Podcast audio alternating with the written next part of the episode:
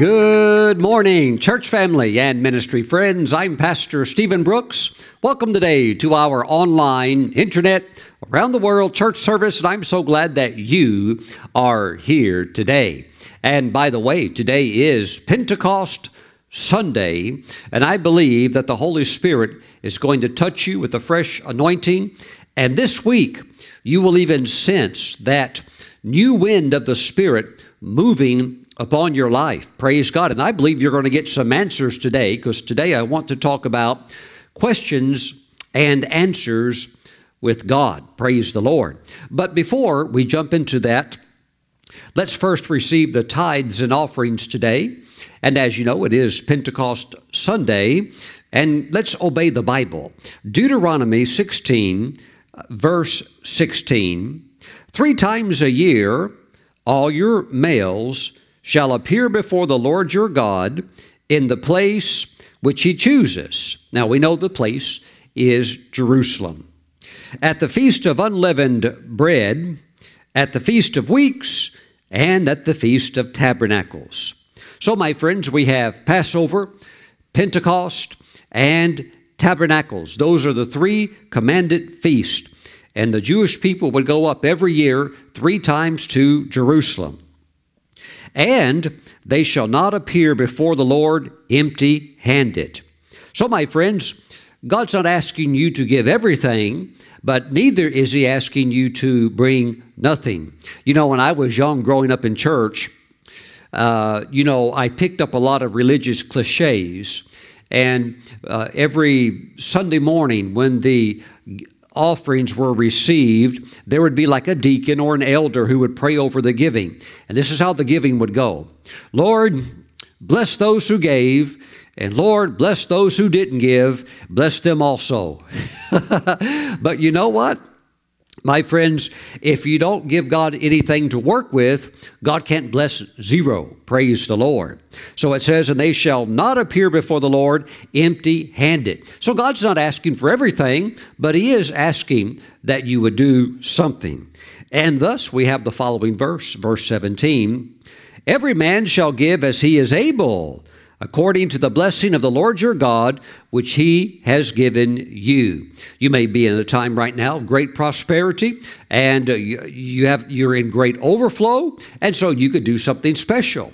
But you may be in a place right now where there's a test, and you have very very little, and you know all you have to do is give according as you are able. Now there are times for sacrificial giving but that's something where the Holy Spirit moves upon your heart. But here is one thing that is for sure.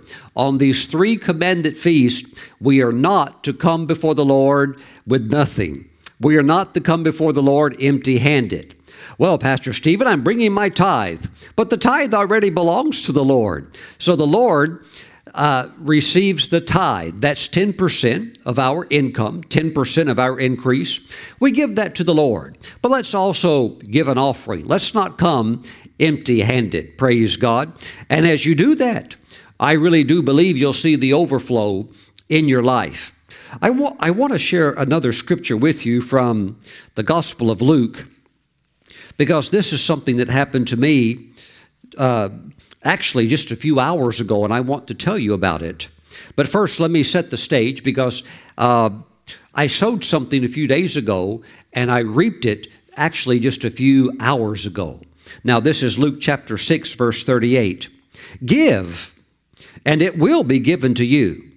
Good measure, pressed down, shaken together, and running over it will be put into your bosom. For with the same measure that you use, it will be measured back to you. So when you give, you want to do it with a joyful heart and give out of the blessing that God has empowered you to be. You know, it was a few days ago, and my wife and I were walking through a very uh, packed out, very busy Christian conference. And there's a lot of ministers there, a lot of people there, and uh, a few famous people that were there. Uh, and it was interesting because my wife and I stopped to talk to one lady. I'm not going to tell her name, but this lady, if I were to mention her name, uh, it's a It's a well known name here in America. Anybody in the church or out of the church would recognize this person's name and who they are. They would recognize the person's face. And this lady was sitting down in a chair, and Kelly and I went over and said hello to her. And uh, we're talking just for a little bit. Uh, I'm talking when I say a little bit, I'm only talking like about a minute, maybe a minute and a half. And Kelly mentioned that I'm an author and that I write books and she said something uh, special that caught that lady's attention because the lady said, Well, I've written some books too, and I'm wanting to write another book. And my wife said something by the Holy Spirit uh, that was a reflection on my ministry. And that lady said, Oh, that I need you, uh, Pastor Steven, to pray for me because I believe if you will pray for me, then something will happen in this area that where she had a need. And uh, I prayed for her.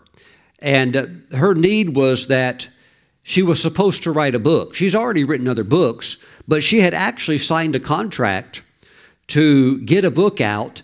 And she basically said, I, I can't write the book, and I'm under contract, and I can't write the book. now, here's the thing she's written all kinds of other books, and you know they've done really well, mainly because of her her fame and her notoriety, people are going to buy the books. But this book, she just couldn't write it.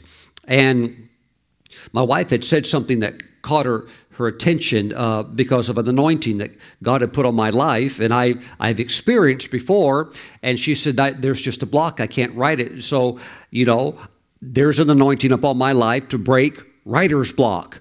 And she said, "Please pray for me," and I did. And I just reached over and touched her head very gently with my hand and the anointing of God I could I could just sense it flow right through me it came from the Lord, went right through me, because all I am is a vessel that He pours through. And God's power went right through my hand and touched her head. And she looked at us, she looked at me and Pastor Kelly and said, She said, something just snapped. It felt like a band around my head. It just snapped. I said, Yes, the, writer, the writer's block is gone. And she was a little like puzzled. I said, You've written other books. You never, you never had a writer's block on any of those, but this book is different because this book will be prophetic in nature, and that's why the enemy has tried to hold back your ability to flow to write this book. But it was broken, just like that. Praise the Lord. Now, just before I came, uh, before the uh, you know the camera to see you, just a few hours ago, actually, I was in study and wasn't expecting this at all. But while I was in study, I had my notepad open and my pen, and I was writing down notes. And suddenly, God downloaded me every single chapter on the next book that I'm to write. I've been so busy, I haven't really had a chance to like, uh, you know, like the manuscript. It's not there, there's a writer's block, it's just that I've got the manuscript, I've been so busy, this and that that I haven't been able to apply myself the way I've wanted to. But I tell you what, God touched me. The anointing came on me, and I was writing so fast, just trying to keep up with the Holy Spirit as He was giving me chapter outlines and giving me things that I need to put in the various chapters. And I was ecstatic. I was thrilled. And uh, just, you know, now I've, all I've got to do is go out and put the meat on the bone, so to speak. That's always the easy part. But to get that from the Lord, uh, my friends, that's sowing and what? And reaping. I sowed into the life of someone that I didn't even really know, but that had a need. God's grace was on my life to meet that need. The anointing was there, and she received from God. And so I go on just thinking, well, Lord, I'm, I'm just a vessel. You know, I sow, I get freely, I've received, freely I give. Praise the Lord. And who would have thought that just within a couple of days, I'm talking like three days, here comes the harvest already at a moment, and I sit down, write all the things out. Praise God. Praise the Lord. Amen. Hallelujah. My friends, I'm telling you that when you give, today on Pentecost, and even if you're watching this like on a like Monday or Tuesday or something like that, go ahead and sow your Pentecost offering because you need to honor the Lord during these three commanded feasts. We're going to keep the spirit of the feast. We know all of the feast point to Jesus and unveil the character, the nature, the lordship, and the godship of the Son of God, Jesus Christ of Nazareth. But we want to honor the Lord on this day. Okay? And I believe, I believe that the seed that you sow, along with your tithe, but I believe that the seed that you sow, God's going to give you a really quick harvest. Hallelujah. I really believe that. Praise God. All right, now, for those of you that prefer to mail in your tithe and your Pentecost offering, please send it to Steven Brooks International, P.O. Box 717, Moravian Falls, North Carolina. The zip code here is 28654. Now, if you want to bring your Pentecost offering and your tithe in online, you can do so at the ministry website, stevenbrooks.org, and go to the top of the website. There's a header and it says Give Online. You can click that, and it brings you to a little drop down menu called FUND, Fund. Click that, you'll see the area for the tithe, and then you'll see another area that says offering, and you can click that and bring in your Pentecost offering right there. Woo! Praise the Lord. Hallelujah. God's working right now. Give as you are able. That's all you have to do. God's not asking you to drain your bank account unless He would ask you to do something like that, but things like that are very, very rare. And those are very sacrificial things we do at special times. But uh, again, the three commanded feast you give as you are able. There's no pressure, just relax and give according uh, to how God has blessed you. Amen. Father, I pray for your people as they're honoring you with the tithe and as they're sowing seed. I pray, Father, that over their finances that you bring their, their harvest quickly and I thank you, Father God, that your people are a walking seed bank. They're not only sowing uh, money as seed, but they're sowing love as seed. They're sowing forgiveness. They're, they're operating in the gifts of the Spirit, sowing prophecy, sowing the anointing that you've given to them. They're going about helping others. And I thank you, Father, for harvest coming back to them from all angles. Every day, something beautiful, something of a harvest coming into their life. Now, Father, we thank you for this. Let there be no more delay. And we thank you for your spirit touching that offering, that offering right now in Jesus' name.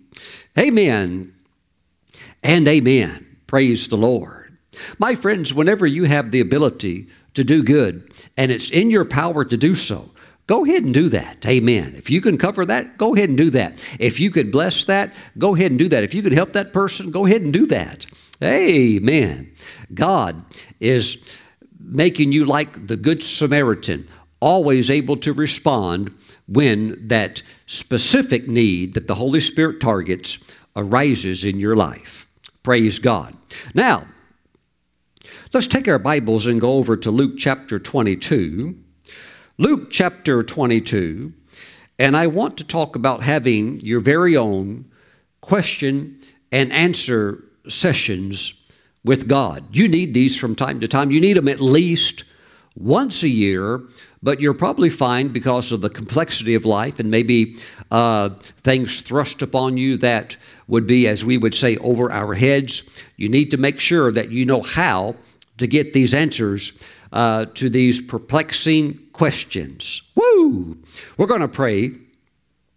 We're going to pray. And even as I'm thinking right now, I stood before a man one time and uh, he, he came in the prayer line and I was ministering.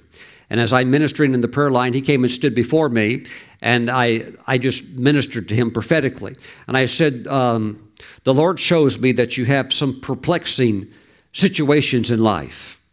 And he answered back with a very like um, like nasty response. He said, "I'm not perplexed about anything." and I looked over his wife, and she rolled her eyes like he's so perplexed he doesn't know what to do. and I tried to minister a very kind, sweet word to him that God would give him answers and show him the right way to go. And it's like he it's like if i had written it on paper and handed it to him he would have like crumbled it up and threw it away. That seemed to be like what he did to the prophecy. He just rejected it and was very arrogant. And within two years his life ended very prematurely very much unnecessarily but um, he was just he would just hurt people all the time he was very hard he was like a hard driven business type person and God had some things for him in the ministry. But he could thought he thought he could do ministry uh, with like a hardball approach. And uh, anytime uh, you're like that, uh, it's not going to work. Faith operates by the mechanism of divine love. And if we don't do things in love, no matter how great our faith is, then it's not pleasing to the Lord. Not only that, the bottom line is that if your, your faith won't work without love, it's uh, the hinge pin that's holding it all together. Okay? Now, having said that, let's pray. Heavenly Father, we thank you for this Pentecost Sunday. And as we jump into your word today, I thank you, Father God, that even questions that need to be answered, but might even be a perplexing nature, maybe even mysterious questions in a way, but yet it pertains to the destiny of your people they need to know. I thank you, Father, that answers are going to come. I thank you, Father, as we talk about Q&A strategies, I thank you that your people will implement these and they will certainly hear your divine response because you will talk to them. You will answer them. Now, Father, we thank you and we give you all the praise that you are not a God of wood or stone that can't talk. But, oh God, you have a mouth. You are a spirit and you speak to your people. We thank you in Jesus' name. And we all say, Amen. Praise God. Luke chapter 22. And uh, let's drop down this morning to verse 39. Verse 39. Coming out, he went to the Mount of Olives, as he was accustomed, and his disciples also followed him there. Now, the Mount of Olives, of course, is uh, right across from the, um, you know, the Temple Mount area of Jerusalem. It's separated by the Kidron Valley that runs in between, and that flows all the way to the Dead Sea. But there on the Mount of Olives would be the place, actually, like on a day like today, the Feast of Pentecost, when that area of the Mount of, Gal- Mount of Olives became known by the locals as the Little Galilee. Because what would happen is that during these three great feasts, Jews would come from all over Israel and even from other neighboring nations and they would come to Jerusalem. And many, of course, would come down from the area of Galilee. They would go south to Jerusalem. But what would happen there in Jerusalem is that it didn't take a lot to fill up all of the hotels. And there's only so many places you can stay within the city, and the city was only so big. So many people stayed outside of the city walls, and they're on the Mount of Olives many people from Galilee would come and camp there. And so that whole Mount of Olives would be covered with people that came from the north during the feast, such as today on the Feast of Pentecost. So he went to the Mount of Olives as he was accustomed, and his disciples also followed him. So Jesus went there often. This was a prayer retreat area for him to get out of the city and to go there and have some quiet solitude. Praise the Lord. When he came to the place, he said to them, Pray that you may not enter into temptation. My friends, about 2,000 years has passed since Jesus made this statement, and it's still true. You have to understand that prayer will either keep you from sin or sin will keep you from prayer. Prayer uh, takes the lure out of the temptation. Not that you don't notice it, not that the, uh, the bait uh, on the hook is not still there, because it is, but you just lose an interest in it. So we need to pray that we may not enter into temptation. And he was withdrawn from them about a stone's throw, and he knelt down and prayed. Now, there are often times when I pray or I have my time with the Lord, say like early in the morning, when I'll sit in a chair because I know I'm going to be sitting there for quite some time. But there's other times when when it's not so much uh, hang out with God time as it is I need an answer, and when I need an answer, that's more of like on your knees time. Amen. Take a look at this very interesting scripture. And if you haven't experienced what I'm about to show you, I pray that you very soon will. Acts chapter 21, verse 5 When we had come to the end of those days, we departed and went on our way. And they all accompanied us with wives and children till we were out of the city, and we knelt down on the shore and prayed. There's something unexplainably beautiful and spiritual when believers kneel and pray together. Perhaps you've never tried it before. Maybe you always pray standing up, maybe you pray sitting down, but there's, uh, uh, there's something about kneeling down, particularly in, in a group of believers, that's very, very pleasing to the Lord. And that's what they did there. If you've never done it before, endeavor to do it in your next prayer meeting. Uh, kneel down before the Lord. And there's something special about it when you do it in public. Oh, well, Pastor Steven, now if we do that out on the public beach, people might see that and might think, well, they might think you serve the living God. What's wrong with that? Mm. You know what? There are those that need to see it. There are those that need to hear it. Praise God. Mm-mm. Thank you, Jesus. Kneel down. Kneel down, lift up your hands and pray. Praise the Lord. Amen. Thank you, Lord Jesus. Ephesians chapter 3, verse 14. The Apostle Paul said, For this reason, I bow my knees to the Father of our Lord Jesus Christ. And then he goes into this beautiful prayer that you also can pray. How? On your knees. Now, it could be that you're not physically able to uh, get on your knees. Maybe it's too comfortable, uh, too, or actually too uncomfortable, or something like that. But if you are able and you, you physically can do that, can do that, that is uh, something in that praying on your knees uh, is a reflection of humility and your need and your reliance upon the Lord. Nothing wrong with standing up and praying. That's good too. But there should be times when you get on your knees, praise the Lord, in prayer. Now, let's jump back to Luke chapter 22. Luke 22. Thank you, Lord Jesus, today. Mm-mm. Verse 42 saying, Father, if it is your will, take this cup away from me. Nevertheless, not my will, but yours be done. So Jesus, as a man, knew there really was no other way. But as a man, also, he's basically kind of going back and forth with this Father in prayer, basically uh, are we sure there is no other way? We, we've covered this, there's no other route. and he realizes that. So he's coming to terms with that. Uh, he's embracing that, the fullness of that, realizing that the great agony that he's dealing with is what is going to be the separation of he and his Father, his Heavenly Father.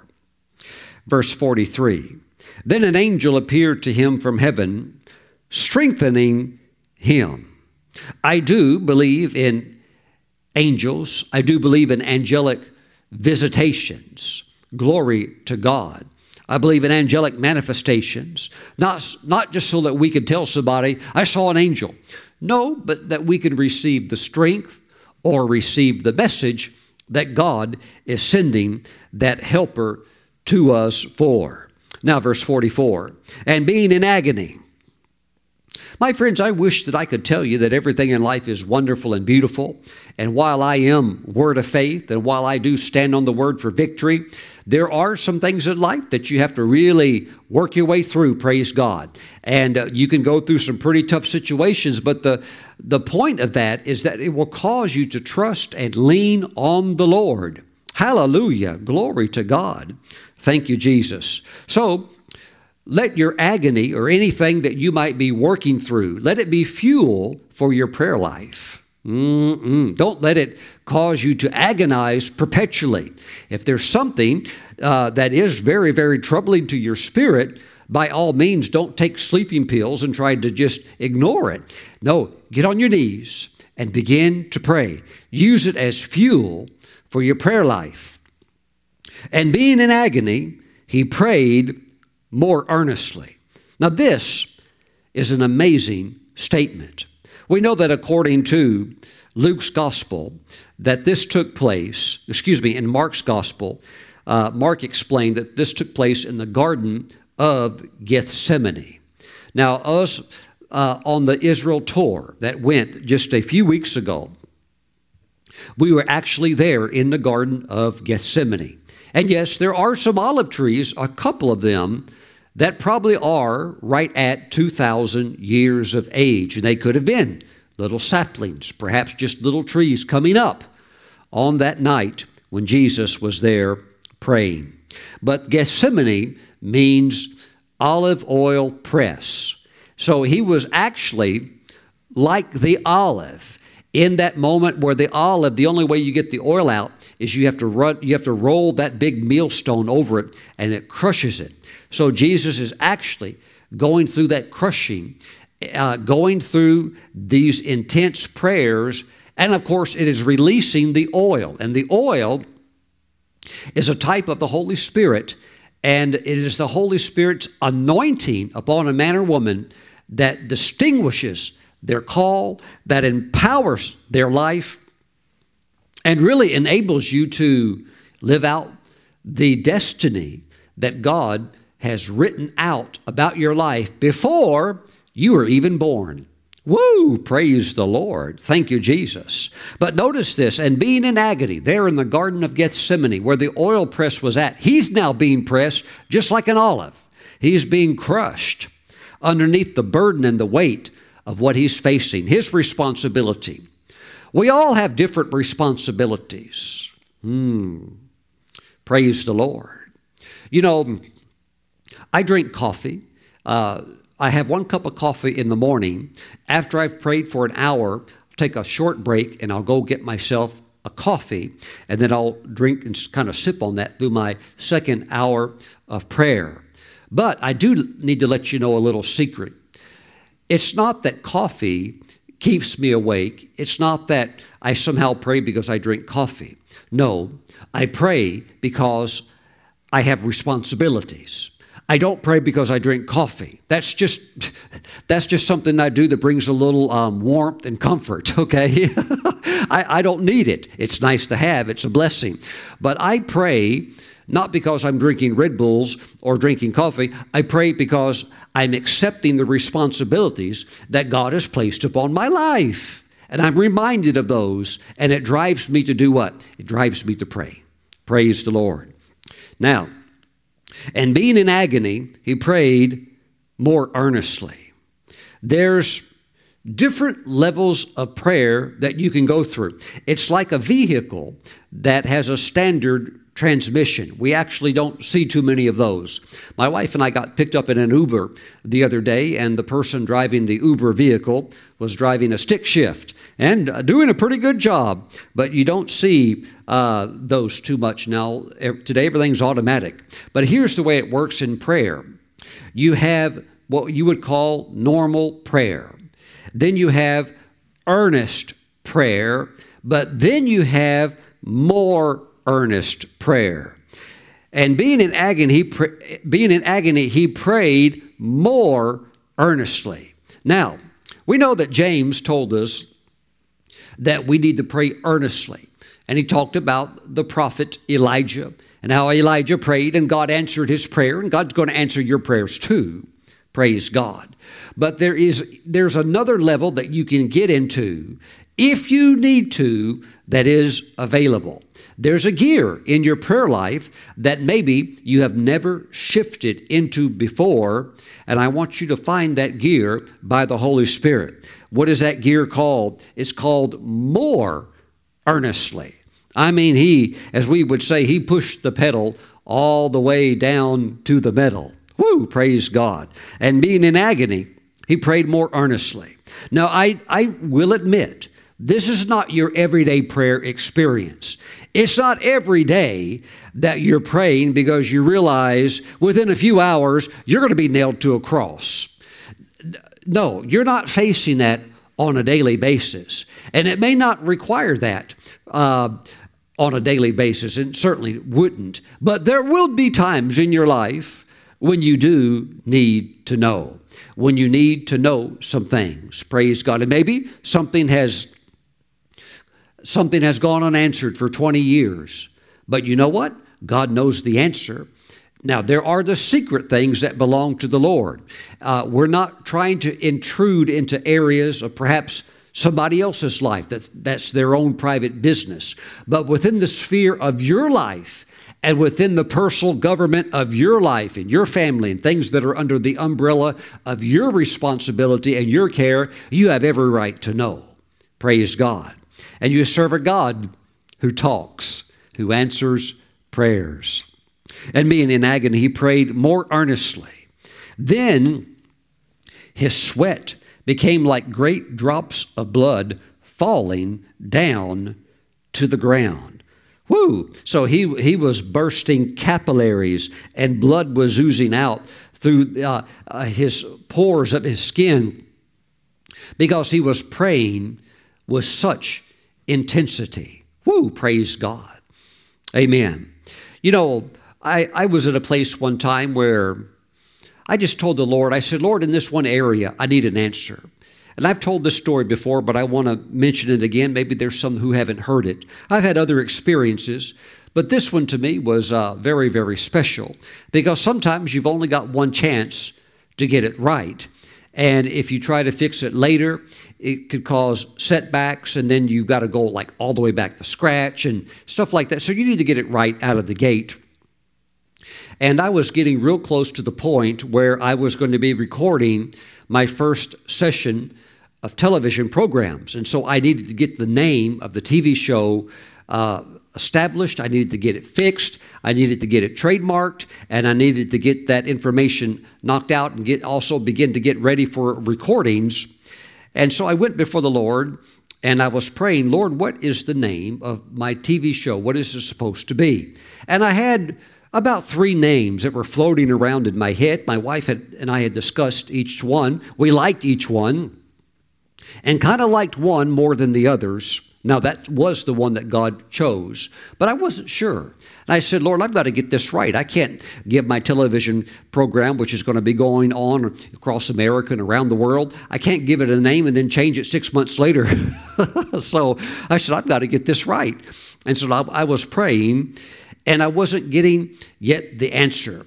And something happened. I don't know if, if it was an angel strengthening me, but somehow I was able to lean into prayer like in a much stronger way. And I began to get over into a place of prayer where it was very, very intense. It wasn't just earnest, it was more earnestly. And I was in that place, and out of that place, God spoke to me, and He said, Take your Bible, turn to Exodus chapter 30 verse 3, and I will tell you the name of your television program. Now, I was turning in my Bible, and I'll, I'll demonstrate. I was turning in my Bible, and as I, as I was turning, I was thinking in my head, well, if I'm correct, Exodus 30, that's the chapter about the tabernacle that God instructed Moses to build and the pieces of furniture that were in the tabernacle. Well, I got to Exodus chapter 30, and when I did, I looked at verse 3. And when I looked at, because that's where he told me I'd find the name of my TV show. And when I looked at verse 3, I read it, and you shall overlay its top, its sides all around, and its horns with pure gold. And when I read that, the word, the two words, pure gold, they lift it up off the pages of my Bible they hovered above the page of my Bible, just like this, hovered in the air, and they it's like they turned into like crystal and they began to like um, become radiant. It's, they, they started sparkling, and it said pure gold. And the Lord spoke and said, "The name of your television program is Pure Gold." Woo! Praise the Lord. Amen. By the way, that's the altar of incense out of all of the pieces of furniture that were in the Holy Tabernacle and the temple, the one that I've actually studied the most on uh, is the altar of incense. Woo, praise the Lord. So, uh, God can give you an answer. When you have specific questions and they line up with your destiny and your purpose, God doesn't mind talking to you. Amen. Now, you may need to shift gears and push a little bit harder in prayer.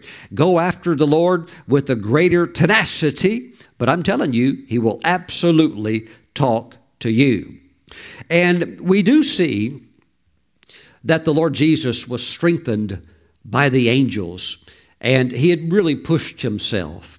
There is something about very intense prayer that when it's over, how many of you have ever finished real strong prayer time and you come out of it and you feel like you just ran 10 miles. You feel like you swam two miles and you're actually hungry. You actually burn calories, you actually like were depleting not just your mental and your spiritual, but every, even your body is tied into it.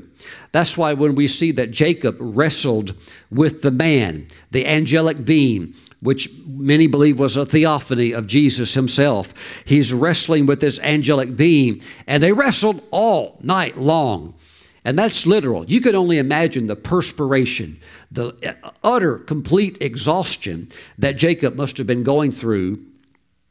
And uh, that's, the, that's because that wrestling represents prayer, real intense prayer. Woo, praise God. But you know what? He prevailed and got his blessing.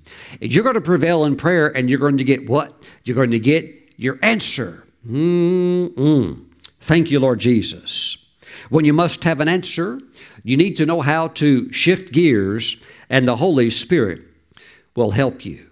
Now, this is something that we can all work our way through, and especially understand the shifting of the gears, particularly in moments where it could be intense and you must have an answer. Let me give you an example, but first, uh, let me grab a drink of water. I was thinking about the story of Dr. David Yonggi Cho, who's now in heaven, but he pastored the largest church in the world there in Seoul, Korea. Well, one day in 1974, he was off at an elders meeting and he got a phone call saying, Come home quickly. Your son has been poisoned at school. And so there was some fruit that was fed to the children at school, but a very wicked, evil person had poisoned the fruit. And by the time Dr. Cho got there to his son, 30 of the other classmates of his son, they had already died. They're dead. So he gets there, and his son is in real bad condition.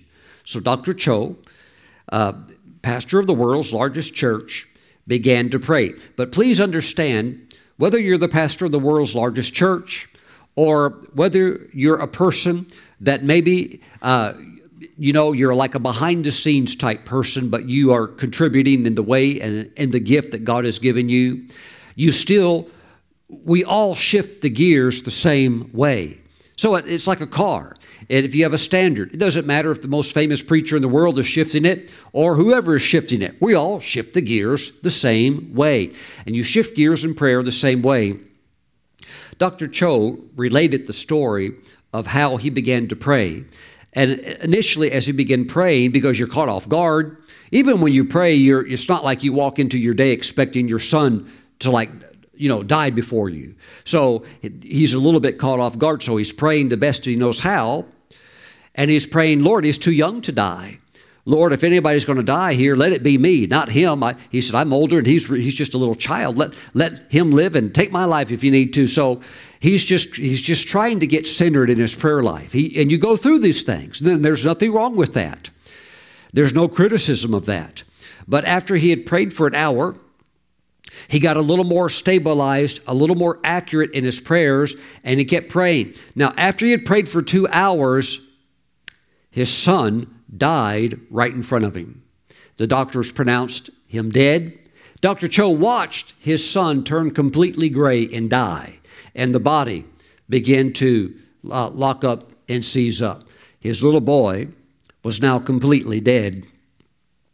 But by this point, the Holy Spirit was now undertaking Dr. Cho's prayer life. And Dr. Cho, he shifted gears. And that's what we have to do sometimes. You pray earnestly, but there's another gear. You pray more earnestly. And he kept on praying for seven more hours. And now, I know in the natural that you would have to say, well, we did all we could do. Uh, you know, it's over with. But when the Holy Spirit undertakes and that anointing is there, you keep going because God is with you and keep, just keep going. And don't pull out of that realm of now more earnest praying. Now, what Dr. Cho didn't know, but what was told to him later, is that when his son died, his body, of course, stayed there, but his spirit and soul went straight up to heaven, and Jesus met him in heaven. And uh, this little boy is standing in heaven. He's saying hi to Jesus and he's talking. And there's a big group of people that were there and they were saying, Oh, the pastor's son is here. And so there were a lot of people uh, that, you know, because there's a giant church, you have people that die, they, they, go to heaven. So there was a lot of people that recognized the little boy as being Dr. Cho's son. And so the little boy said, said to Jesus, Well, I want to be with you uh, forever. I, I, don't even want to go back. I, want to, I'm, I just want to stay here with you. And the little boy said that Jesus pulled back like a curtain, and they were able to look down, and Jesus uh, pointed down to his daddy down there praying. And the, uh, the little boy said that when he was in heaven, Jesus said to him, He said, Now you got to stay here. You have to stay here for a little bit because it depends on what your father does. Woo! It depends on what your father does. and, he was, and he was down there praying. So, what had happened eventually is that Jesus looked at the little boy and said, You have to go back now. And he didn't want to go back. And he said, No, now you have to go back because of your father's prayers. And he revived and came back to life. Praise the Lord. Amen. What happened? He somehow was able, by God's grace, to shift gears. And when that touches you, you must yield yourself and lean into it with everything you've got. And I'll tell you, you'll get an answer you'll get an amazing answer from God. Look at this in Jeremiah chapter 33, verse 3. Call to me. So we, we have the initiative, and it's an, it's an instruction for us to do so. Call to me, and I will answer you. Well, somebody might say, might say, Well, Pastor Steven, God didn't answer. Well, did you call? Well, yes, I called. Well, did you stay on the line long enough for the Lord to pick up? Not that He's busy, not that he can't reach the phone. It's just that you have to you have to shift gears. You have to get that hot line. Whoo, hot. Praise God. Call to me and I will answer you and show you. Now, he promises to answer you.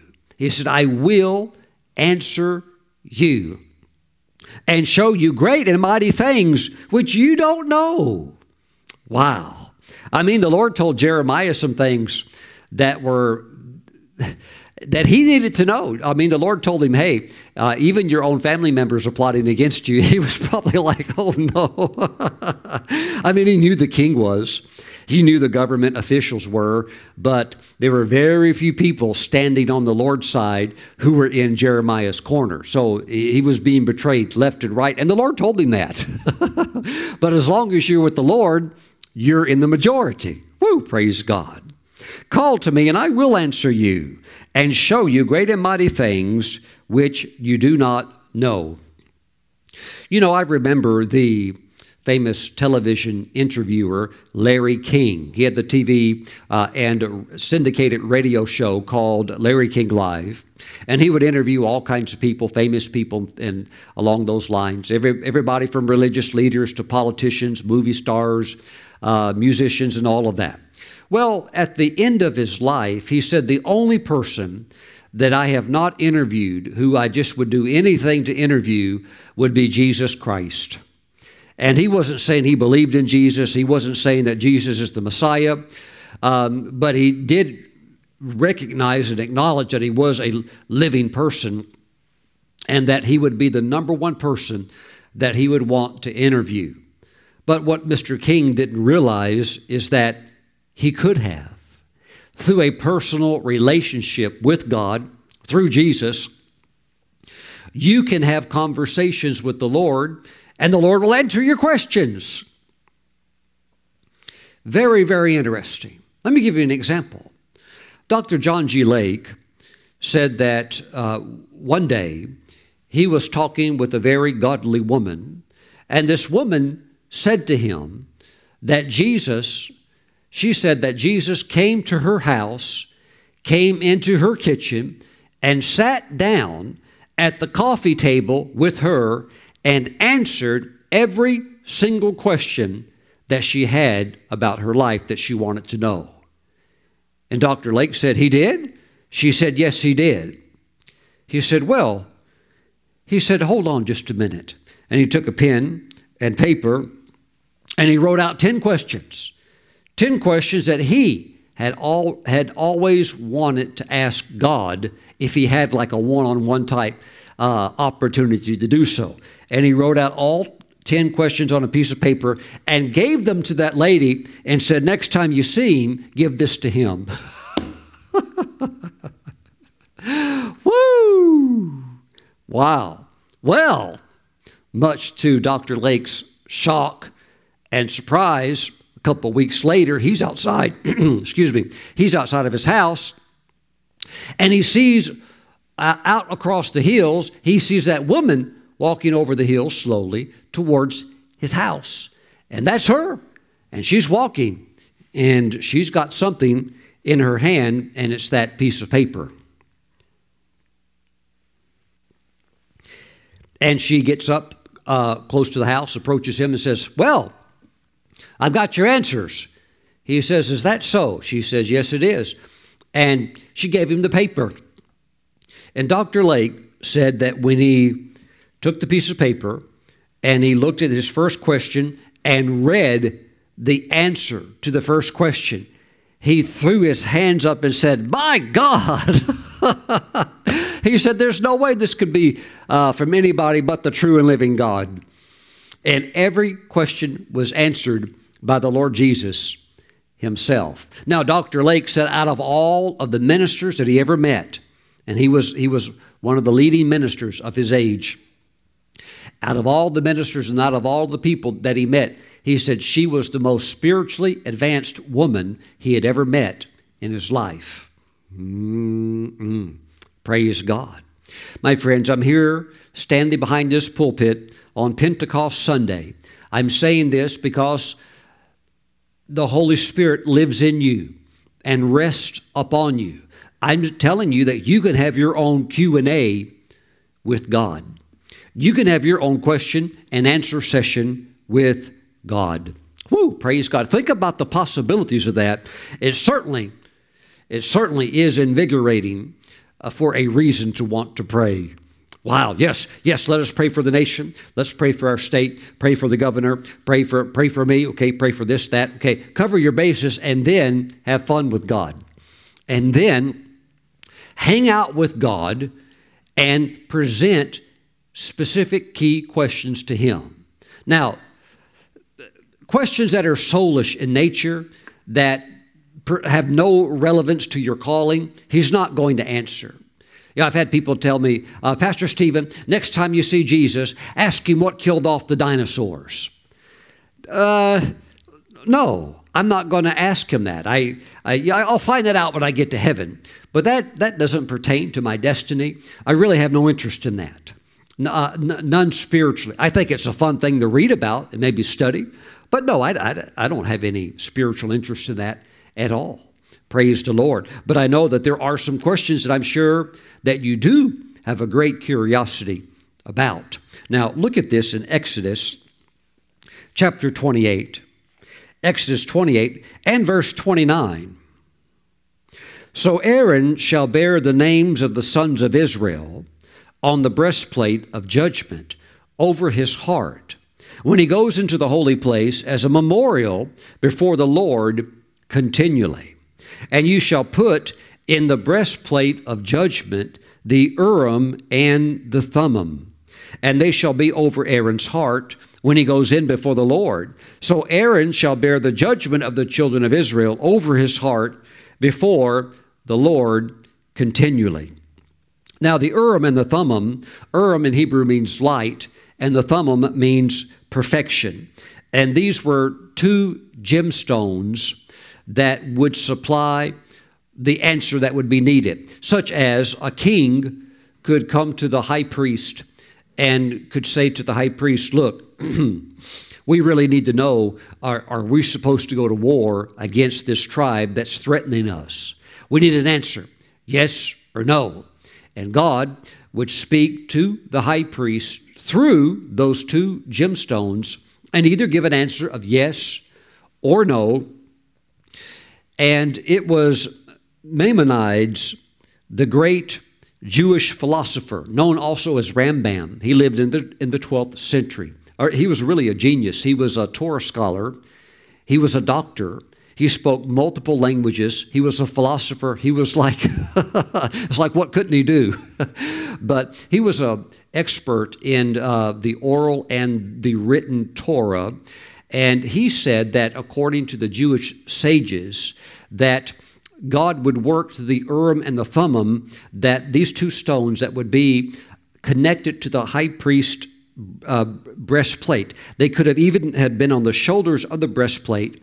And sometimes you actually see pictures where they're placed even on the shoulder of the priest himself. And they could light up. But this uh, scholar, Rambam, he said that what would happen is that those two stones, the Holy Spirit would come and rest on those stones, and the answer would be projected before him like in a visionary form, and the letters would pop up, and he could read what to do.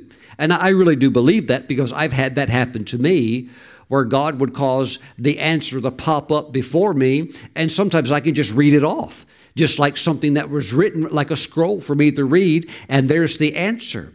So, the stones were not just yes, no, uh, you know, because this one stone was like an onyx color and the other stone was like a white color. By the way, it was about a thousand years ago that one of the stones was, uh, according to legend, was given to a, a knight in the Knights Templar, and he kept it because the stones were put in the hiding uh, during the uh, Babylonian conquest of Jerusalem. They were put in the hiding, but the rumor was that the two stones eventually got back out, but God wasn't working by them anymore. But one was given to a, a, a knight in the Knights Templar, and he kept it for a long, long time and passed it down his family lineage, and it showed up in the year 2000 and has been examined by some very noted Israeli scholars and it appears to be one of those stones. You can Google that; it pops up on the news and stuff like that. And there's an there's an engraving on the inside of that black onyx stone, and the scientists have no explanation of how the graving got put in there because the stone has never been cut open. No cuts have ever been made on it. Yet there is engraving on the inside of it. There's no explanation for it. So they call it a priceless artifact. But we know that the Lord doesn't speak through that method anymore. As a matter of fact, even there at the temple, uh, the Jewish sages say that during the temple destruction of AD 70, when Titus and the Roman army just uh, tore the temple down and things like that, every form of what they would know as uh, authentic Judaism of these types of things that actually worked no longer ever, ever worked again. And that's what Paul said. These things are passing off the scene. And now it's all about your faith and trust in Jesus and the Holy Spirit who lives on the inside of you and gives you the direction that you need. So let me talk just for a moment about presenting the questions and getting the answers. Let's look just for a moment at Romans chapter 8 Verse 14, because we have something better today than the Urim and Thummim, because we don't have to go to one single person to get an answer. Because what if the person's asleep? Uh, what if he's not available? Uh, what if he's on vacation? So we have the Holy Spirit living in us now. That's why I'm telling you that you potentially can have your very own sit down Q and A with with the Almighty God who created you, who created the universe, and who knows all things. Verse 14 For as many as are led by the Spirit of God, these are sons of God. So to be led by the Spirit, you have to be a son of God. Verse 16 The Spirit Himself bears witness with our spirit, not with your toe, not with your elbow, but he bears witness with your spirit. Never forget that you are a spirit. You're going to live for eternity in either one of two places, heaven or hell. And hell will eventually be thrown into the lake of fire, and then that is the final abode of the wicked. So, you are a spirit, and you have a soul, your mind, your will, and your emotions, and you live in a body. The Spirit Himself bears witness with our spirit that we are children of God. What's the most important thing that you need to have answered in your life? That you're saved and your life is right with God. How would you ever know that? By the Holy Spirit bearing witness with your spirit that you are a child of God, that you have been born again. You have passed from spiritual death in the spiritual life. Nobody talked you into it, nobody could talk you out of it. This was a spiritual transaction, and you know that you now belong to God and you're on your way to heaven. So if He leads you and answers the most important question of your life that way through the inner guidance, the inner witness, then also he'll answer and lead you in many, many other ways. But there are some times when perhaps the decision that you have to make is very weighty and you sense in your heart, Lord, uh, I, I can even sense that this would be the, the direction, but I must know that I know. And it's during times like that, if you will shift gears, you will get a definitive answer where you absolutely know. I'm telling you, you'll come out of your prayer line, your, your prayer time, and you will know without any doubt or question that this is exactly what you're supposed to do. Or the question that has eluded you for so long with the, with the appropriate answer, it will be given to you. Praise the Lord. Sometimes you can't get the answer in just one setting. Although, if you can shift gears and you know how to do that and you can get into that, you can. But there can be other times when maybe that you need to get an answer that it, and it's not even for you but it's for somebody else and you have been given authority to step over into this realm that involves maybe somebody else's life or somebody else's situation, but you've been, you've been authorized to do it, you can go over there and you can get an answer, but it might take a little more time. There was a man, he lived about 100 years uh, ago. His name was G.C. Bevington, and he was an expert at getting answers to the most puzzling, unsolvable questions that church leaders couldn't figure out, real hard cases that didn't make any sense. Uh, why did this person leave? What happened over here? What went wrong over there? He was the go to guy that could get on the hotline with God and get the exact answer, even if, uh, if, if it was way beyond human ability to solve. This was, these are cases that Sherlock Holmes would just give up on, and even if he had a million years, could never solve the case. But Mr. Bevington wrote a book called Remarkable Incidents and Modern Miracles Through Prayer and Faith. By the way, that book is available on the internet as a free download. If you just type that in on Google, uh, you'll see it's av- available for sale on Amazon and places like that. But if you keep scrolling down a little bit, you'll find out that there are PDF copies out there that are legally available for your free reading. Again, it's called Remarkable Incidents and Modern Miracles Through Prayer and Faith. And he received incredible prayer answers in the area of healings, uh, incurable diseases, and sicknesses being healed through prayer. But also, he was really known for solving what would appear to be unsolvable mysteries. One time, a a denominational leader within a certain jurisdiction of the church, like a regional area, and he had a lot of churches underneath him. He and a few other men came to G.C. Bevington and they said, We have a problem. Something happened in one of these very prestigious churches, and nobody knows what happened. And the only people that would know what happened, they've either disappeared and uh, nobody's talking, and we've gone cold on every uh, trail. There's, we don't know what happened, but we need to know what took place. And they said, Bevington, you're the man. He said, Well, he said, um, I understand that you've heard about my prayer life and how this works between God and I, but here's the thing. He said, When God gives me the answer, um, the answer is what it is, and you have to be prepared to accept that answer. And they said, Oh, oh, you just go seek the Lord and get the answer. We'll accept whatever God says.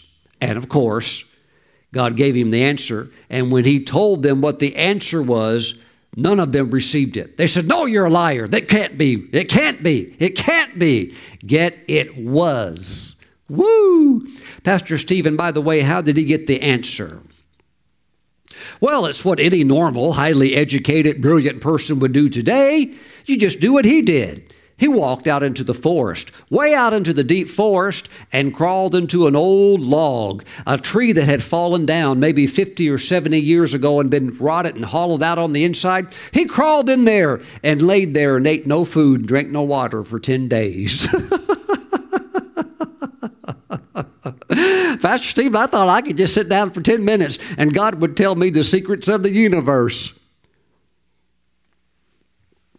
It reminds me of Mr. Carter, uh, the brilliant man that unlocked the secret of the peanut. He went before God one time and said, God, what is the purpose of the universe? And God said, Little man, you need to ask a question that's fitting to your level. Woo! He came back a little bit later after he encouraged himself, got all prayed up again. He came back a little bit later, tried to ask a question a little bit lower. God, what is the purpose of man? What did you create man for? And God said again, you need to ask a little bit lower because you're asking for you're asking questions to things the answer is so complex and so beyond you you can't handle it don't even try to go there So he came back and said, Lord, I think I understand what you're saying, so I humble myself and I simply ask you for two things. Would you give me the secret to the peanut and to the sweet potato? And the Lord said, Now you're asking for something that's on your level. Now I can work with you. and God gave that man over 100 products out of the peanut, and he gave him all these other products out of the sweet potato. And many of these things are still being used today all over the world. I'll give you an example. I was out on a beautiful sports complex one time out on the running track. This was a very, very high level track, you know, that, that, like Olympic athletes would train on, and you would host track meets here. And this was a beautiful track. It had been painted and had all the eight lanes, and it was just absolutely beautiful. And uh, I was walking on it and I thought, wow, this is so comfortable. It's like running on air. I think anybody could run faster if they ran on this track. And it, the track had just been made. And I asked uh, the engineer who was there examining it after everything was done, I said, what is this, what is this track made out of? He said, peanut oil. Can you believe that? People are running around on peanut oil. All of these things came out of the scientific understanding that God gave to Mr. Carter. Praise God. But my friends, Mr. Bevington lay in that old wooden log for 10 days and after about three days began to get on the trail of the answer. And he stayed on it and he stayed on it. And after day 10, God unlocked the whole crazy thing to him. And it was a crazy story. By the way, you can download it for free. I was with the ministry partner uh, a few months back, and we were talking, and um, we were talking about some kind of crazy miracle that we had heard that God did. And he goes, Yeah, that sounds like one of those Mr. Bevington miracles. I said, Bevington, I said, Did you read the book? He said, Well, of course I did, Pastor Steven. You mentioned it. I said, You read the whole book because it's like that thick. He said, Well, of course I did. I said, Praise God.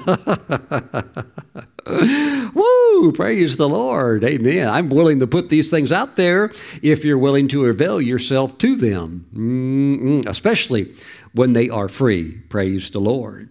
But my friends, you begin to catch this thing on the inside. Sometimes God can give it to you within an hour, sometimes within 30 minutes. But if you can shift the gears, also, again, it can be a little bit tougher, perhaps when it involves somebody else's life, somebody else's problem, somebody else's trauma, somebody else's complexity, and you have to go over there into that.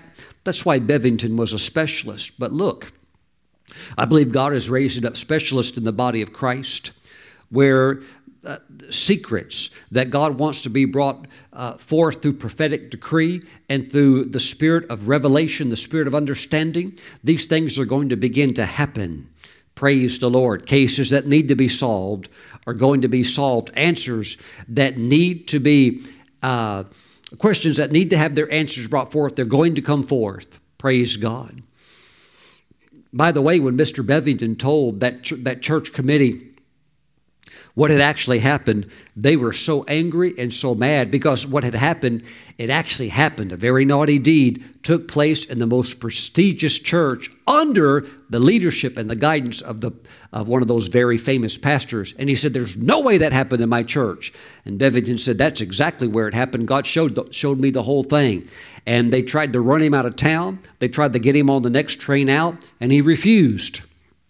Uh, and eventually, justice was done, and those who had been deeply wounded and hurt were made whole by the power of God's Spirit. Very quickly, let's go over the first John. First John chapter 5, way back towards the back of the Bible. Amen. Amen. Think about that, that you can sit down with God and He can answer any question that you might have, not just one or two. He can answer 10, 20. Praise the Lord. And there's anointings for these types of encounters. Verse 14 Now, this is the confidence that we have in Him. And it does produce that. It produces a tremendous confidence knowing that God's going to give you the answer. That if we ask anything according to His will, He hears us. And if we know that He hears us, whatever we ask, we know that we have the petitions that we have asked of Him. Again, verse 15, and if we know that He hears us, whatever we ask, we know that we have the petitions that we have asked of Him. As you call unto the Lord, God is going to answer you. Woo, praise the Lord. Sometimes the answer is yes. Sometimes the answer is no. Sometimes the answer is wait. It's not yet time for that. And sometimes the answer is, I don't want to talk about that. And trust me, if God doesn't want to talk about something, there's no way you can get Him to do it. Praise the Lord. And, and you're, you're like that sometimes too, aren't you? Sometimes you're in a certain uh, mood, and it's not a bad mood, it's just the mood of you. And sometimes maybe you don't feel like talking about something. Why? That because you just don't want to. Did you know that you're made in the image of God? And sometimes there are certain things God doesn't want to talk about. Woo, praise the Lord. I'm not saying God's moody, but I am saying there's times, for whatever reason, maybe He doesn't want to talk about a certain thing. Praise God. Praise the Lord. Mm-mm. Here's, here's the amazing other side of the coin. I really haven't had time to cover this today. Sometimes we come before the Lord with questions. Did you know that there are times when the Lord can come to you with questions? Jesus coming to Peter, Peter, do you love me more than these? And Peter's response and the Lord's questions, you really have to kind of read that in an amplified Bible or something that pulls out the original Greek, or else you can't really understand what's going on there. But basically, you see how Jesus is working on Peter because Peter denied Jesus publicly three times and said he would never do it, and he did it three times. And you read, if you read it slowly and pull from the original Greek meaning, you see that three times Jesus is taking that off of him, taking that word curse off of him, removing it off of him, and reinstating him and blessing him.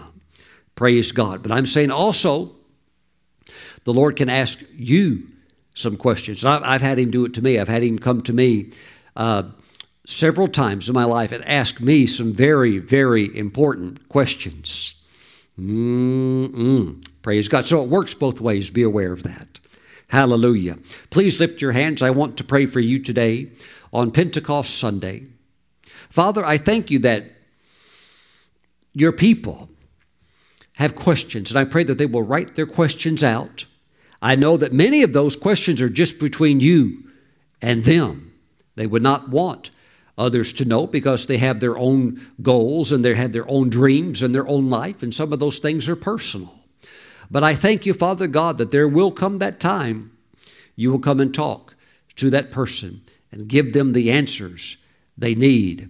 I thank you, Father, that you're very serious about those who are sincere and who are hungry and who draw near to you. I thank you that as they call unto you, as they take the initiative, I thank you that you will answer them and that you'll put the icing on the cake. You'll show them great and mighty things they don't even know, things they, they were not even aware of. Now, Father, we give you praise. We thank you that this is the hour of visitation. This is the hour of every need met. This is the hour where the enemy cannot hide in any area, but is being overthrown in every area of the life of each individual believer. And we thank you, Father, for the work that you're doing.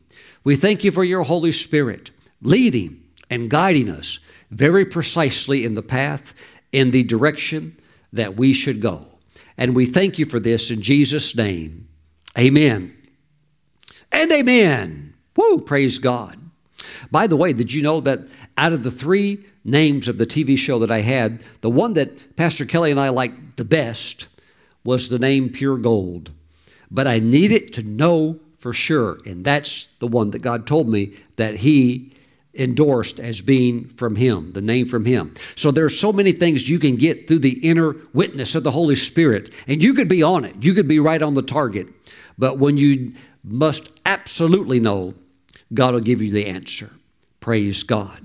Now, you may be watching today and you don't know Jesus as your Lord and Savior. Today, you need to make your peace with God. You need to get your life right with God. And if you used to be a Christian but you fell away and you've gotten over into some areas that you know it's not where you're supposed to be, you need to come back to Jesus and rededicate your life to Him right now. He'll wash your sins away in an instant. He'll receive you back with no hesitation. You need to come back to Him fully right now. Okay? So let's pray together.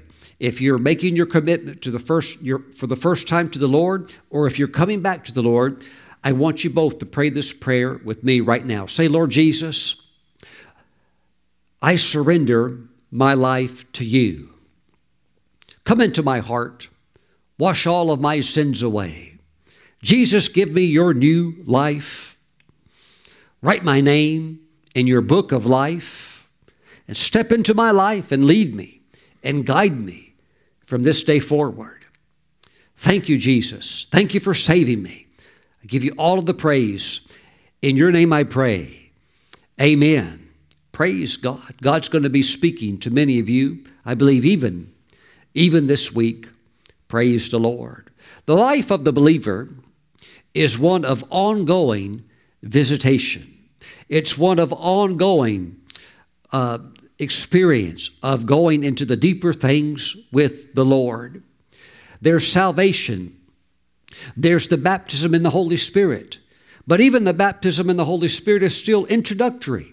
That is the very beginning. It's not the end, it's just the beginning of the walk of the Spirit. Praise God. Keep moving with the Lord. He's got more for you. There are great and mighty things that He wants to show to you. Praise God. Thank you, Lord Jesus. You know, I'm sharing this out of really having had an hour of just like visitation download from the Lord. I was writing literally as fast as I could to record and get on paper the things that God wanted me to be aware of. Praise the Lord. May you have many such encounters. Praise the Lord. Let's take Holy Communion. Grab some unleavened bread and grab some grape juice. Praise God. The Lord is helping someone. Somebody you haven't been healed. And you're using your faith, you're, you're standing on the scriptures, but yet the healing has not yet come. It's okay to ask God what's going on. There could be something that you don't know, there could be some other blockage. That's why questions are so important, so that we can get the answers that are essential for our success. I think there's something built in us, uh, into us, even from childhood, where we were made to feel uh, embarrassed or ashamed to ask questions. If you did it in school, if you asked a question because you didn't understand, you were made to feel embarrassed because others acted like they understood, even if they didn't, because everybody would have tried to uh, appear as if they know it all. But nobody does. Praise God. So it's good to ask questions. Now, let's pray over the bread and the juice. Father, we thank you for the bread and the juice. We bless it right now, and we set this apart as being holy. And we thank you that this is now the body and the blood of Jesus. Father, as we receive the Lord's flesh, We thank you that your Holy Spirit was poured out on the day of Pentecost, and we receive his strength to shift gears in prayer. Thank you, Father, for this blessing. In Jesus' name, amen and amen. Let's receive together.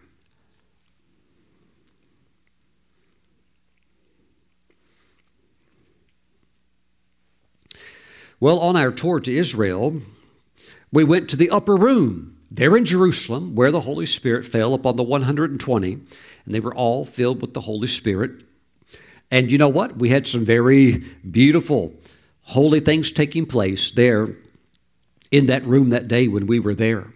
And then after, after that was over, we went outside. What'd you do next, Pastor Steven?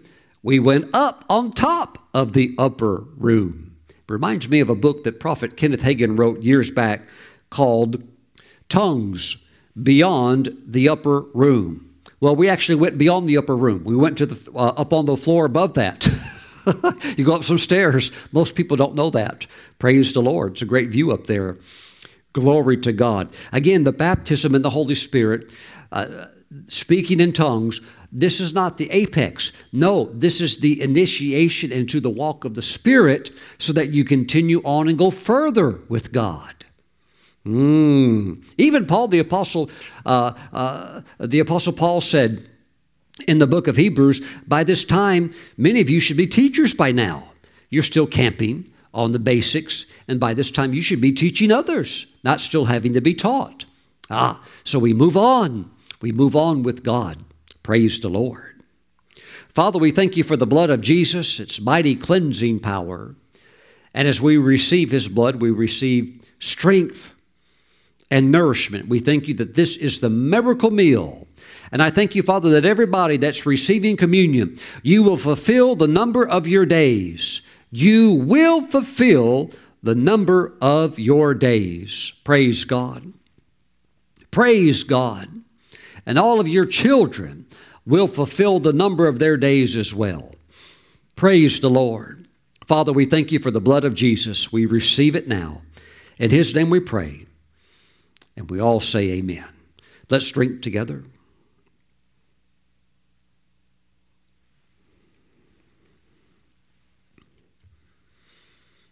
Praise the Lord. Do you ever have moments when you feel talkative? Sure, you do. We all have moments like that. We also have moments where we don't feel like feel, feel talkative. Maybe we feel contemplative. Maybe we feel meditative. Maybe we feel uh, an inward focus, and we don't want that interrupted or broken. But other times you just feel talkative. Did you know that there's also times that God, He just, for whatever reason, uh, because you know we, we're made again, we're made in His image. There's times when God wants to talk. Trust me, when he does, have your questions ready because he likes to talk. You've got to catch him at the right time and keep praying and move into that. You can sometimes you can make that time uh, in the now, but it can take some strong prayer. But you can't. But still, just keep hanging out, keep drawing near, and that answer will come, and you will be blessed. Amen. Father, bless your people on this Pentecost Sunday. I thank you for a week of miracles, a week of great answers coming. I thank you, Father, for your grace being fully supplied for your people to draw near to you and seek your face. I thank you, Father God, that they are drawing near. We give you all of the praise in Jesus' name. And together we say, Amen. God bless you. Have a great week, and I'll see you real soon.